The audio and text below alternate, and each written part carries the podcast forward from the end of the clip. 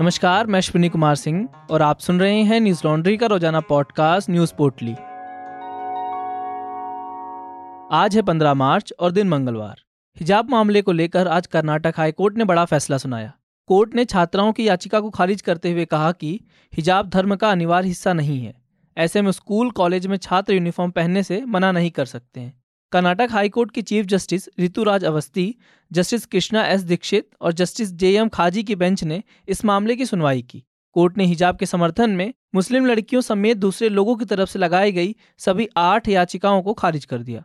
Chief justice ने कहा, इस मामले में दो सवालों पर गौर करना अहम है। पहला, क्या हिजाब पहनना आर्टिकल 25 के तहत धार्मिक आज़ादी के अधिकार में आता है? दूसरा, क्या स्कूल यूनिफॉर्म पहनने को कहना इस आज़ादी का हनन है? इसके बाद हाईकोर्ट ने शिक्षा संस्थानों में हिजाब पर बैन को सही ठहराया। इससे पहले प्रदेश में बढ़ते विवाद को देखते हुए कर्नाटक सरकार ने सरकारी एवं प्राइवेट स्कूलों में यूनिफॉर्म को अनिवार्य करते हुए कहा था कि सरकारी स्कूल सरकार द्वारा तय यूनिफॉर्म और प्राइवेट स्कूल अपने खुद की तय एक यूनिफॉर्म चुन सकते हैं। फैसले से पहले हिजाब विवाद पर चीफ जस्टिस ऋतुराज अवस्थी के घर के बाहर सुरक्षा बढ़ा दी गई थी। राजधानी बेंगलुरु समेत कर्नाटक के पाँच जिलों में धारा 144 लागू करके सभी प्रकार के जुलूस और लोगों के जमावड़े पर रोक लगा दी गई थी। इधर पूरे दक्षिणी कर्नाटका में धारा 144 लगाकर स्कूल कॉलेज बंद कर दिए गए थे। इससे पहले हाईकोर्ट ने 11 दिनों तक लगातार इस मामले की सुनवाई की थी। सुनवाई के दौरान याचिकाकर्ताओं के वकील ने कहा था कि इस्लाम में लड़कियों को सिर ढक कर रहने के लिए कहा गया है। ऐसे में स्कूल कॉलेजों में हिजाब पर रोक लगाने वाला ड्रेस कोड पूरी तरह गलत है। जिस पर राज्य के एडवोकेट जनरल प्रभुलिंग नवडगी ने बेंच के सामने ये दलील रखी थी कि हिजाब इस्लाम की अनिवार्य धार्मिक प्रथा नहीं है। लिहाजा स्कूल, कॉलेज में यूनिफॉर्म के उलट हिजाब की इजाज़त नहीं दी जानी चाहिए। पाकिस्तान में गलती से मिसाइल गिर जाने की घटना पर रक्षा मंत्री राजनाथ सिंह ने राज्यसभा में बयान दिया।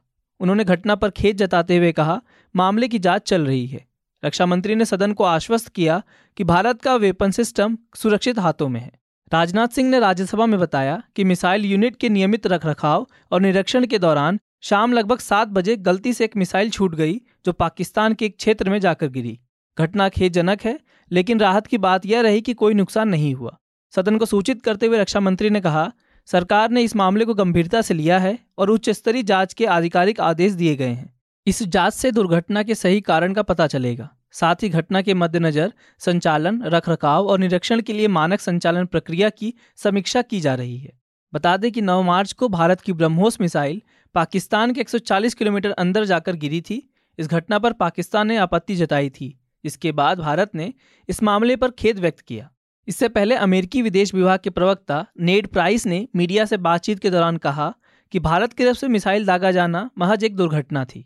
इस बात के कोई संकेत नहीं है कि यह दुर्घटना के सिवा कुछ और था, क्योंकि आपने हमारे भारतीय भागीदारों से भी सुना है कि दुर्घटना के अलावा कुछ और नहीं था। सुप्रीम कोर्ट ने केरल सरकार से पूछा कि कैसे राज्य मंत्रियों द्वारा दो साल के लिए नियोजित कर्मचारियों के लिए आजीवन पेंशन का भुगतान किया जा रहा है। सुप्रीम कोर्ट ने राज्य में मंत्रियों द्वारा नियुक्त स्टाफ को दो वर्ष की नियुक्ति पर जीवन भर पेंशन दिए जाने का मुद्दा उठाते हुए कहा, आपके राज्य के पास बहुत पैसा है। आप एकमात्र राज्य हैं जहाँ लोगों को दो साल के लिए नियुक्त किया जाता है और आजीवन पेंशन दी जाती है। गौरतलब है कि इससे पहले केरल में मंत्रियों की निजी स्टाफ को दो साल नियुक्त करने पर जीवन भर पेंशन दिए जाने का मुद्दा कुछ दिन पहले केरल के राज्यपाल आरिफ मोहम्मद खान ने भी उठाया था। इस संबंध में केरल हाईकोर्ट के मुख्य न्यायाधीश एस मणिकुमार और जस्टिस साजीव पी चाली की पीठ ने इस मामले में केरल सरकार के साथ साथ मुख्यमंत्री पी. विजयन, विपक्ष के नेता वी. डी. सतीशन और मुख्य सचेतक एम. जयराज के निजी सचिवों को नोटिस जारी किया है। पाँच विधानसभा राज्यों में मिली करारी शिकस्त के बाद कांग्रेस के वरिष्ठ नेता कपिल सिब्बल ने कांग्रेस पार्टी पर निशाना साधा। उन्होंने कहा, अब वक्त आ गया कि घर की कांग्रेस की जगह सबकी कांग्रेस हो। इस बार के चुनावी नतीजों ने मुझे आश्चर्यचकित नहीं किया क्योंकि मुझे इसका पहले से ही अंदाज़ा था। उन्होंने बताया कि हमारा ग्राफ साल 2014 से नीचे की तरफ़ जा रहा है। हमने वो सभी राज्य खो दिए, जहाँ पहले कभी हमारी सत्ता थी।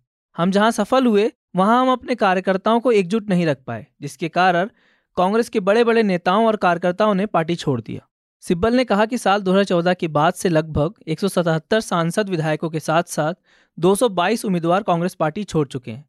हमने इतिहास में किसी अन्य राजनीतिक दल में इस तरह से नेताओं को पार्टी छोड़कर जाते नहीं देखा।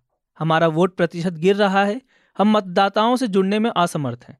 कपिल सिब्बल ने आगे कहा कि हम सामने से नेतृत्व करने में असमर्थ हैं, लोगों तक पहुँचने में असमर्थ हैं, हमारी पहुँच सार्वजनिक बहस का विषय है।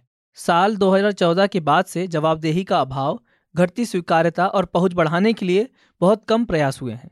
बता दें कि इससे पहले रविवार को चुनावी राज्यों में हार को लेकर कांग्रेस कार्य समिति की बैठक हुई थी, जिसमें सोनिया गांधी के अलावा पार्टी के पूर्व अध्यक्ष राहुल गांधी, महासचिव प्रियंका गांधी वाड्रा वरिष्ठ नेता मल्लिका अर्जुन खड़गे, राजस्थान के मुख्यमंत्री अशोक गहलोत और कई अन्य नेता शामिल हुए थे। इस बीच अशोक गहलोत, कर्नाटक प्रदेश कांग्रेस कमेटी के अध्यक्ष डी के शिव कुमार और कई अन्य नेताओं ने राहुल गांधी को फिर से पार्टी का अध्यक्ष बनाने की मांग की। गहलोत ने कहा कि आज के समय में राहुल गांधी देश के इकलौते नेता हैं जो पूरे दमखम के साथ प्रधानमंत्री नरेंद्र मोदी का मुकाबला कर रहे हैं। रूस के सरकारी नियंत्रण वाले चैनल वन में समाचार कार्यक्रम के दौरान एक पत्रकार एंकर के पीछे युद्ध रोकने के बैनर को लेकर खड़ी हो गई। बैनर में लिखा था कि, युद्ध नहीं, युद्ध रोको। दुष्प्रचार पर भरोसा ना करें। ये लोग आपसे झूठ बोल रहे हैं। बीबीसी की खबर के मुताबिक पत्रकार चैनल के एडिटर हैं, जिनका नाम मरीना ओवस्या निकोवा है। कार्यक्रम में बैनर ले जाने के बाद शो के डायरेक्टर ने प्रोग्राम बीच में ही रोक दिया और टीवी पर रिकॉर्डेड कार्यक्रम चला दिया। लाइव प्रोग्राम के दौरान विरोध जताने से पहले मरीना ने एक वीडियो रिकॉर्ड किया था। जिसमें उन्होंने यूक्रेन में हो रही घटनाओं को अपराध बताते हुए कहा था कि उन्हें क्रेमलिन के प्रोपेगेंडा के लिए काम करने में शर्म आती है। इससे पहले रूस की सरकारी मीडिया इस युद्ध को विशेष सैन्य अभियान बता रही है और यूक्रेन की छवि इस तरह बना रही है जैसे उसके उकसावे पर कार्रवाई की गई हो। Radio station echo of Moscow और ऑनलाइन टीवी चैनल कुछ स्वतंत्र मीडिया घरानों ने भी सरकारी दबाव की वजह से प्रसारण प्रकाशन बंद कर दिया है। रूस में बीबीसी को भी प्रतिबंध कर दिया गया है। इसके अलावा रूस में कई सोशल मीडिया साइटों को भी ब्लॉक कर दिया गया है, जिसकी वजह से रूस में रहने वाले लोगों के लिए खबरों के स्रोत भी घट गए हैं। फेसबुक और ट्विटर भी बीते कुछ दिनों से प्रतिबंधित कर दिया गया है। वहीं हाल ही में लगाए गए नए रूसी कानून के तहत यूक्रेन पर सैन्य हमले को आक्रमण कहना और किसी तरह की फर्जी खबर प्रसारित करना दंडनीय अपराध बना दिया गया है। सरकार ने रूसी हमले को विशेष सैन्य अभियान का नाम दिया है और मीडिया को भी यह नाम इस्तेमाल करने के आदेश दिए गए हैं। ऐसा ना करने पर पंद्रह साल तक की सजा का प्रावधान है। न्यूज़ लॉन्ड्री सौ प्रतिशत विज्ञापन मुक्त प्लेटफॉर्म है, जिसका मतलब है कि हम किसी भी सरकार या कॉरपोरेट से विज्ञापन नहीं लेते। हम आपके समर्थन से चलते हैं। हम ऐसे ही स्वतंत्र होकर काम कर सके, इसके लिए न्यूज़ लॉन्ड्री को सपोर्ट करते रहिए। न्यूज़ लॉन्ड्री को सहयोग देने के लिए Hindi dot Newslaundry dot com पर जाएँ और सब्सक्राइब करें। और गर्व से कहें, मेरे खर्च पे आज़ाद हैं खबरें।